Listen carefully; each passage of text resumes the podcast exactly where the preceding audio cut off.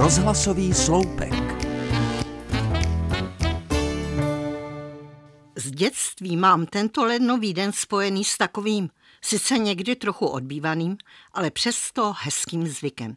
To totiž chodili tři králové po domech a koledovali. Byli to většinou malí kluci v bílých košilích nebo jen v přehozených prostěradlech s dírou pro hlavu a s papírovými korunami na hlavách. Někdy si museli vystačit jen s pytlíkem od mouky s napsaným písmenem K, M a B. Občas mývali i betlémskou hvězdu, vystřiženou z tvrdého papíru na lačce. Měli sice jako můdrcové z východu přinášet zlato, kadidlo a mirhu, ale přinášeli zpívané vinčování, za které si pak v košíku odnášeli jako výslužku všelijaké dobroty. I když myslím, že už tehdy z mnohých domácností kápla i nějaká ta korunka.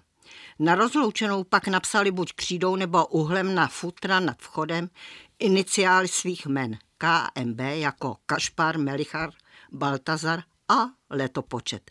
Samozřejmě bylo, že jeden z nich musel být černý. To se lehce pořídilo kouskem uhlí nebo krémem na boty, ale maminka černého vzadu z toho asi moc radosti neměla. Naše ulice končila svažujícím se kopcem, kam jsme v zimě chodívali sáňkovat. Takže cesta dolů bývala, když byl zrovna tou dobou sníh, pěkně uježděná a hladká.